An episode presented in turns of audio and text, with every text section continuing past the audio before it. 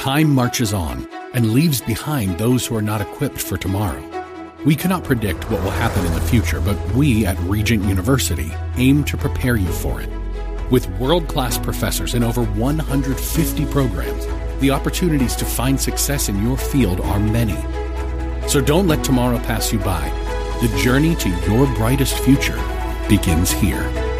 Visit regent.edu slash learn more. The Bruce Hooley Show podcast is brought to you by HemisphereCoffeeRoasters.com. Creating jobs and restoring dignity one cup at a time. Good coffee doing good. Learn more at HemisphereCoffeeRoasters.com.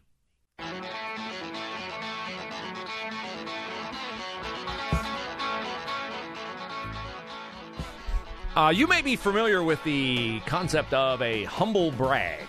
A humble brag is, uh, well, it's something I came across in uh, a former job uh, that I had. I was sitting in a seminar one day with my uh, fellow employees, uh, one of whom was clearly the alpha employee of the group, and he was not happy that he had to sit in the seminar because, well, he was the alpha of the group, and he should have been able to go home when his work shift was done. But he had to be there that day, and so he was grudgingly participating. And we were supposed to uh, identify certain traits in our coworkers. And uh, one of the traits that we identified in a certain coworker, unnamed, uh, was that they had an insatiable need uh, for affirmation. And so the guy running the seminar then called upon me and he said, uh, Who do you think this applies to? in your group? And I said, Oh, that's easy. That's, and I named the person uh, who was the alpha. And the person protested. He said, uh, I don't have a need for affirmation. Uh, for instance, I have 17 Emmys. I don't know where any of them are, but I have 17 of them. that is what's known as a humble brag, ladies and gentlemen. A humble brag. Uh, I thought that was the humble brag of all time until I happened upon this humble brag from uh, your friend and mine, uh, the great Dr. Anthony Fauci. It's called the Fauci effect, which is sort of like, you know, as trust me, I'm I, I don't get excited about that.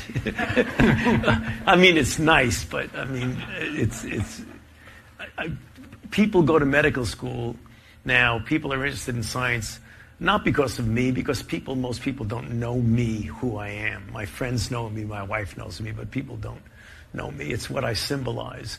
And what I symbolize in a in an era of the normalization of untruths and lies and and all the things you're seeing going on in society from January 6th to everything else that goes on, people the craving for consistency, for integrity, for truth, and for people caring about people. And that is Anthony Fauci, the Fauci effect. It is an outgrowth of people craving for consistency, integrity, integrity, and truth. Humble brag, the Fauci effect. Um, I don't think so. Okay. I don't think so, Anthony Fauci. And it's interesting that he says uh, he symbolizes integrity, truth, in an era where we have the normalization of untruths and lies. The normalization of untruths and lies. Well, uh, he would say the chief lie is that the election of 2020 was fudged with. He would say that the chief lie is that the mask mandates, the vaccine mandates, the booster shot mandates uh, were not about public health, but were about following orders, getting in line, doing what you're told. He would say those are the lies. Uh, the chief lie out there today that is so dangerous for our society is the transgender lie that you determine what you are, male or female. That by the own by your own uh, sheer force of will, you become something you are not, merely because you say so. And it is such a powerful, powerful uh, narrative that we have doctors who've gone to school for years and years and years and years, decades, and trained, who comprise staffs at previously highly thought of institutions like Nationwide Children's Hospital, Cincinnati Children's Hospital, Boston Children's Hospital. And there, the doctors are the experts until until a child, a minor child walks in and tells the doctor, "I was born a boy, but I am in fact a girl." And the doctor is not allowed to say, "No, no, you have a mental illness, you have a mental disconnect." We've dealt with this before. You'll outgrow this. It's a phase in your life. Something weird's happening with you. You're searching for community. You're searching for identity. You may have traits of the opposite sex, but just because you're a girl who likes to play with trucks, or just like you're just because you're a boy who likes to play with dolls, that does not mean, in fact, you are a a boy if born a girl or a girl if born a boy. Doctors can't say that because that would not be gender affirming care. Now, it would be one thing if they just told these delusional kids and their even more delusional parents who advocate for this nonsense that they just said to them, "Okay, well, uh, okay, we'll we'll we'll call you by what pronouns you want. We'll call you by the name you want." But it's way worse than that. They will perform surgeries that will permanently, I said permanently, alter this child and put them on a road to misery and self loathing. But they sure do it in the most affirming, friendly, non threatening way. Listen to this statement from a doctor. Nice looking, young, relatively, I'm sure, pleasant person, except that she's nuts and evil and demented talking about what they do to young girls who come to Boston Children's Hospital saying that they are, in fact, not girls. Gender affirming hysterectomy is very similar to most hysterectomies that occur. Hysterectomy itself is the removal of the uterus, the cervix, which is the opening of the uterus, and the fallopian tubes, which are attached to the sides of the uterus. Some gender affirming hysterectomies will also include the removal of the ovaries, but that's technically a separate procedure called a bilateral oophorectomy. And not every gender affirming hysterectomy includes that, and people who are getting gender affirming hysterectomies do not have to have their ovaries removed. And then on the screen it comes Boston Children's Hospital where people come for truth, truth and comfort. Like, this is madness. This is evil. This is twisted. And I have to give a lot of credit to Matt Walsh of the Daily Wire, who was the first one to really pound the table on this and how dangerous it was. He tweets there needs to be an organized effort to fight back against the drugging and mutilating of children. There should be rallies outside of hospitals that butcher children. There should be marches on Washington, D.C., with hundreds of thousands of people. I will try to get this ball rolling. I will assist in whatever way I can to get that ball rolling and keep it rolling. Not because I'm a transphobe, but because people who rebel against and deny the sovereignty of God should offend those of us who understand the joy of a relationship with Jesus Christ and and should inspire in us compassion and empathy and a deep desire to save and spare children who are under the demonic spell of the LGBTQ movement and the indoctrination of whoever is steering them toward this horrendous evil in their life for Nationwide Children's to glorify this, for Boston Children's, for Cincinnati Children's to glorify this, we are going to face in our country in coming years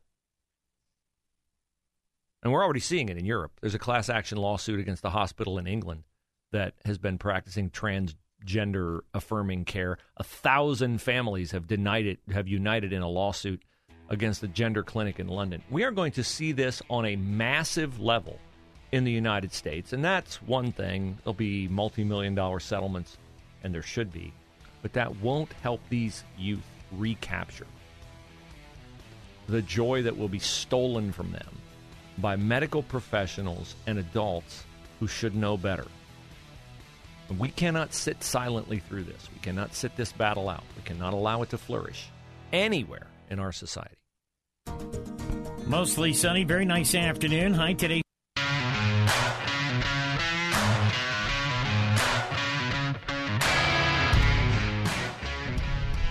My background professionally is in print journalism. And I've said before that I'm uh, chagrined by what print journalism has become. I spent a fair amount of yesterday's show talking about uh, what a joke the Columbus Dispatch is. By the way, there were no stories today on the Columbus Dispatch website holding Andrew Ginther to account for spending $5.75 million of taxpayer money to give to people who said they were mistreated by police during the George Floyd related riots in May of 2020. He gave almost $6 million to 32 people and their attorneys because he thought police acted in a horrible, terrible, awful, very bad, racist way. Trouble is, none of those cops were convicted. Charges against two were dismissed, a third was exonerated in a court of law. Uh, one of 24 cops uh, were um, given a slap on the wrist. One of 24 by internal affairs, where the standard of proof is much lower, of course, than it is in the courts. Now, you would think a good newspaper would reach out to Mayor Andrew Ginther and go, hey, hey, hey, why did you pay all that money when the courts and pretty much your own CPD internal affairs say they didn't do anything really wrong?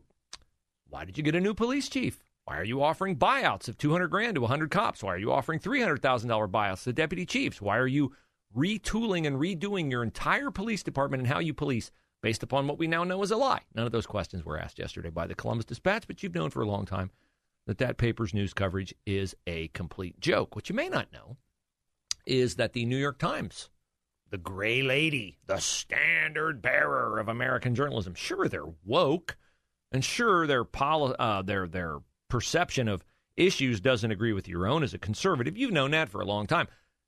But they would never violate one of the most hard and fast standards of journalism, which is you don't go ask the opposition for approval to run something that is an opinion piece from someone who takes issue with a position you yourself hold. No, that is why you have an op ed page. You have an editorial board, they put out editorials about your newspaper. An op ed page, what do you think that stands for? Opposite, other voices. That's what it is. So we're going to have other voices on our op ed pages. And the presumption has always been in journalism that if it runs on the op ed page, it's not approved by your editorial board, but they just think, hey, this is an interesting opinion. We'd like for you to see it. Well, this is how they do things at the New York Times. Bari Weiss used to be their opinion page editor. She now, of course, has made a heel turn. She's become a plain spoken Substack writer. I don't think she's a conservative, but she realizes that the left is totally without any kind of integrity or character.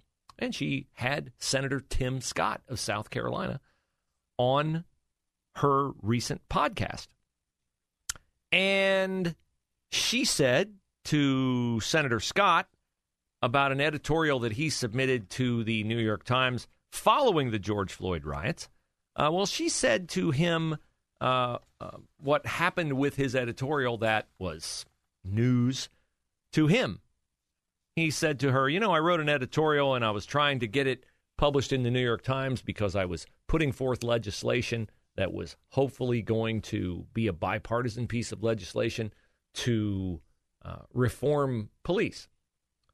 Democrats of course, didn't want a black senator, a black Republican senator from South Carolina to get the victory lap for having his name on legislation that reformed police. And so Tim Scott's bill was filibustered. That's right, that racist trick that Republicans have used since Joe Biden was elected. Democrats used it a lot during Donald Trump's term. And so Tim Scott's bill never made it to the floor for a vote. Bari Weiss said, Here's what happened, and this is the part I'm not sure if you know. There was a discussion about your editorial and whether or not we should run it.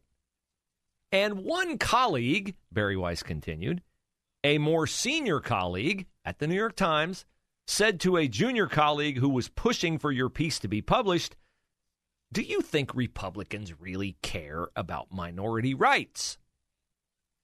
Tim Scott was somewhat taken aback by this, and he said, Wow. Bari Weiss wasn't done. She said, The more junior colleague responded, I think Tim Scott cares about minority rights. To which the senior colleague at the New York Times, according to Bari Weiss, responded, Let's check with Senator Schumer before we run it. So here's how it broke down Tim Scott's pushing for police reform at the time of the George Floyd riots around the country. A black Republican senator from South Carolina. Democrats were against it. So he tried to drum up pressure on Democrats to let his bill be voted upon in the U.S. Senate. In an effort to get his bill voted on in the U.S. Senate, he wrote an op ed piece for the New York Times editorial page. And the senior person in charge of the New York Times editorial page at the time told the person who was advocating for Senator Scott's piece that they would not run it unless it was green lit by House then Minority Leader Chuck Schumer. So the New York Times is not making independent editorial decisions. The New York Times is not interested in offering competing views. And they contend, they will contend that they are, but this is indicative of how much big media stinks these days. It stinks on a national level with the New York Times, which you now have a greater understanding of. I know you were already aware that the playing field was tilted. It stinks at the network television level, which you've also known for a long time, at the television, cable television level, with CNN and MSNBC and the way they were gleeful in the news that Donald Trump's Mar-a-Lago estate had been raided. And it's true right down here on the local level, where the local media, not a single TV station, not a single newspaper reporter today, has anything for you holding Andrew Ginther, Shannon Hardin, the city council president, or anyone in city governments, law director Zach Klein, not a single word about them wasting, when you calculate the amount paid in police buyouts, well over $10 million on a lie, on a lie that Columbus police acted inappropriately towards citizens in the downtown riots of 2020. Not, not a single word. Not NBC4, not Channel 6, not Channel 10, not the dispatch. And you're not surprised to know that the call that I placed yesterday to Mayor Andrew Ginther's office has not earned me a return phone call. And it won't. Because this is how people in power, in democratic strongholds like Columbus, view accountability. Their accountability is only to the people that they know will vote for them in the future, not to the people who ask them pertinent questions about their bad policies. Turbulent times call for clear headed insight. That's hard to come by these days, especially on TV. That's where we come in. Salem News Channel has the greatest collection of conservative minds all in one place. People you know and trust, like Dennis Prager, Eric Metaxas, Charlie Kirk, and more. Unfiltered, unapologetic, truth. Find what you're searching for at snc.tv and on Local Now, Channel 525.